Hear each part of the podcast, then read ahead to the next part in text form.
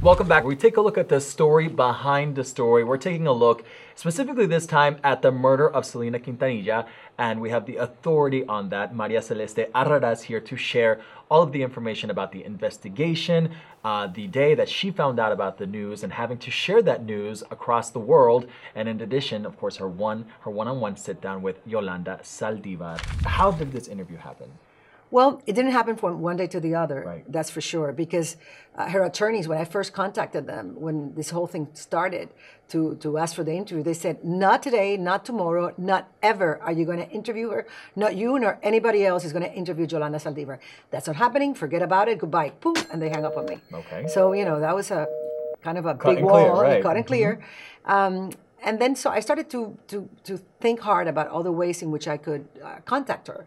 So I first tried to do it directly. I sent her a letter, you know, very basic, uh, objective letter saying, "Listen, a lot has been said about what happened.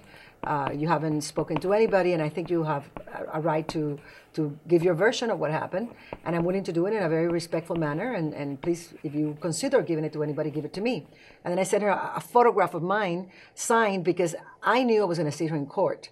So I wanted to make sure that she identify who I was, so that she could connect, and, and maybe that would help. Smart move. I sm- yeah, Yeah. It was it was a carefully uh, thought out move, Right. And um, and I and I'm sure that was that helped some somewhat because when I first went to court, she I could see her pointing me out to her attorney, who I already knew. Who was a Hispanic attorney that they had, and who I had contacted after they hung up on the phone on me. So, um, so I realized she knew who I was, and that's a good start. So she visually identified yeah. you. So in on- court. once you you have that connection visually, you know that that that you have the upper hand over other people that she doesn't have that connection with. Back then, you know, everything was so different. Everybody hated Yolanda. She was the most hated person in the world. Right. I could tell you that much. That that some journalists started to call her the killer, even though everything pointed like to the fact that she was. Um, so so that's the, the the ambience in this in which this interview took place. How did you go in there unbiased? I, I mean, I'm. It's easy to say, well, no, you're a journalist. You've got to be professional. Well, I'm, I'm but I that's always, hard. Because that's the training. That's a training as journalists that we have. And also, when I went in there already, um, there was not a matter of being biased or not. She had been convicted. So she was the, the, the killer. And the questions that I was going to ask were based on facts and evidence that was presented in court Right. and that I had gathered. So uh, th- the evidence is objective. You know, I was going to ask questions that, that the uh, state attorney wanted to ask. Of course. I was going to become the state attorney in that interview. But what were you feeling being face to face with her? Face to face with a, a convicted murderer. I, I wasn't. She she's not menacing looking, you know, at all. She's actually she has a very uh, low, sweet kind of Homey like look, right? kind of like like I would say like childish childish voice. Um, Yes, yes. And and so so no, she's not menacing, and she was actually always very nice. I mean, you just don't lose perspective of, of what she did. and why you're there. And while I'm there, yeah, Mm-hmm. but but um, but no, she was. I wa- I was I was nervous that I wanted to ask all the right questions. I was nervous that I didn't want to turn her off, being so aggressive that she would retrieve and leave or Right. finish the interview abruptly.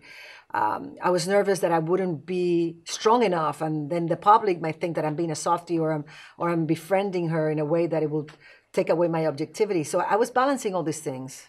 Did you at any point feel frustrated? Because in seeing the interview, there were times where she would almost make up things or speak things that weren't true. Uh, Yeah, there, there were moments. Um, I would. I think that frustration is too um, too strong of a word because I wasn't frustrated. I was just like taken aback. Like, how can you say that? You know, it, Right. Mm-hmm. it makes no sense. It, it, and and also, I, I realized during the interview that she was uh, in in in certain ways she was very out, out of touch with reality, and that she believed her own lies. Right. So so once I realized that that was happening, I asked the questions very thoroughly and very firm, but also in a benign manner because I realized that you know there were there was a, a few screws missing there. Yeah, yeah, you can you can definitely tell that when you're seeing the interview.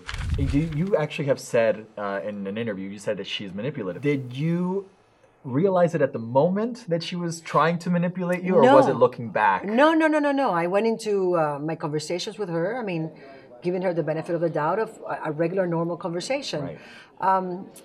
She got upset because I said she was manipulative Correct. in an interview, and then she didn't want to talk to me anymore. But she was manipulative, and it was through uh, interacting with her that I understood how she probably manipulated Selena because. Uh, she would lie when, when things things were not going her way, or when she was afraid of doing something, or she changed her mind about something. She would lie, and uh, just like she told Selena at one Right. point that she had been raped, and she said all these things that came out in the trial. Um, she told me at one point that, that she had breast cancer, which she didn't. Right. And and and, and I, I started to realize that she says those things when she wants to divert attention from what's going on for whatever reason. And um, and I was like, why? Why do you have to tell me you have breast cancer? Why? Why? What's the point? Right. Um, and she, but she would tend to press buttons to to try to get you to do what she wanted to do. Now you've compared the Selena murder trial to the O.J. Simpson trial in mainstream media, right? Yeah. And in many ways, it is. It's it's the same. I would say the Because same, it got the attention. exactly The the same attention. attention-grabbing uh, headline, but it's very different in the sense that in the O.J. Simpson case, you have the celebrity who's the suspect, Yeah. and in the Selena case, you have the celebrity who's the victim. right? Yeah. Uh, so it's it's two completely different ways of, of handling that, isn't it? Yes, absolutely, very different. Um, in this case, the the accused criminal was a nobody, Right. and in the book and in the miniseries, you really that I wrote, uh, Secret, you you see how she becomes from being a, a nobody, a person who had been bullied and who was not popular and not uh, not very blessed physically speaking, um, who becomes then the right hand of a superstar and then finds herself like an identity, and then when she's about to lose that identity, then uh, she snaps, and that's it, it, it unravels a series of events that that you know ended up with taking Selena's life. Of course. But but yeah, so so OJ, everybody knew everything about him. With her, you didn't. Nobody knew anything about her. Correct. Yeah. Correct. Now you've said that Yolanda won't grant you another interview because of the fact that you've said that she's manipulative. She did Yeah. not like that. Yeah, she she she she told me in a letter uh, because when when it was the 20th anniversary of the murder, I tried to contact her again to do a uh, an updated interview to see if she had reflected throughout the years, if she saw what happened differently, if she felt any remorse. I just wanted to to pick her brain and see how this had changed. This story that fascinated me from day one. And she said, absolutely not interview to you. Um, she was very upset. She said, how dare you call me manipulative? You only saw me one time in your life. And, and she's right. I only saw her one time in her li- in, in our lives, but we, we spoke many times on the phone. We corresponded, uh, we, and, and and it is during those correspondence and and many times we had uh, we agreed on things and then she went back on you know things that had to do with interviews and and and interviewing people that were close to her. She would just change.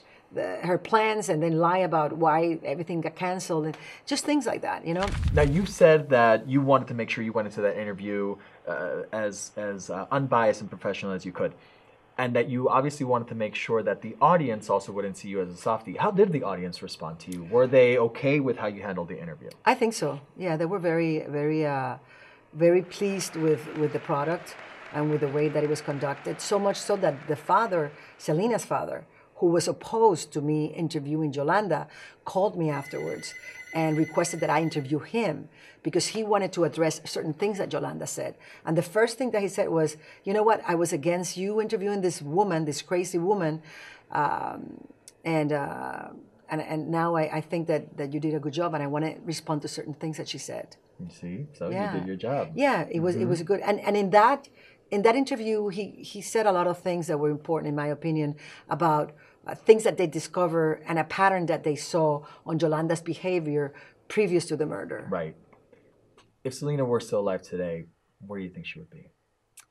That is such a hard question because talented she was, very talented. And the album that was a crossover album, Dreaming of You, that came right after she was killed, uh, was fantastic. But I don't know if there would have been as much of an audience listening to that album that was so fantastic. That that remains to. We'll never know. We'll never know. Now, Yolanda Saldivar is uh, up for parole. She's not going to give me an interview. That I tell you. What do you think the outcome will be for the eligibility for parole?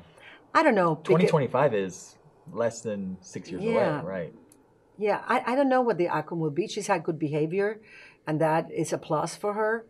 Um, but if she comes out, she, she's going to have to uh, change her identity because she is in a lot of danger. She Right. comes out under her name and her own identity.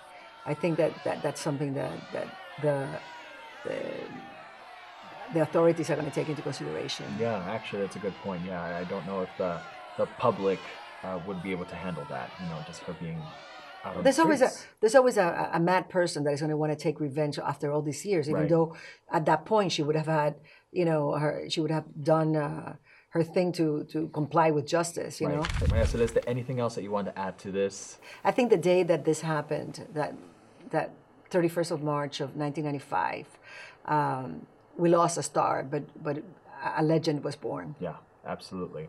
Well, thank you so much for, for granting us this chat here. I hope you had a good time. I did. I, I think I could sit here and talk to you Me forever too. and ever me and ever. too. This is such a fascinating case, and it's something that, that, that we, we take very seriously. Even though looking back at it, we can do it at certain points with a smile, but it's very serious uh, and, and, and, and big tragedy what happened. Yeah, and we are fortunate enough that we have, like you said, her legacy, her music that will live on forever. Yes. Thank you so much, Maria Celeste. Thank you.